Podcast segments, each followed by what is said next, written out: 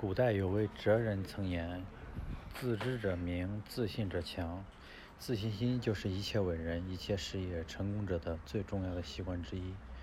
没有自尊心，没有只有自尊心而没有自信心，不是狂妄便是荒诞。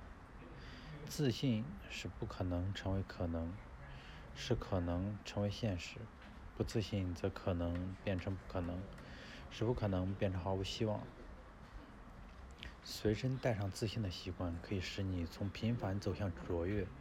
当你满怀信心对自己说：“我一定能够成功”，这是人生收获的季节，离你不远了。信心是成功的第一秘诀。一个人想要得到胜利女神的眷顾，首先就要向她展示你势在必得的自信。自信就是你迎接成功的最好方式。只要你有了自信，成功的彼岸就只有半只脚的距离。一个经理把全部财产投资在一种小型制造业上，由于全世界由于世界大战爆发，他无法取得工厂所需的原料，只好宣布破产。事业的破灭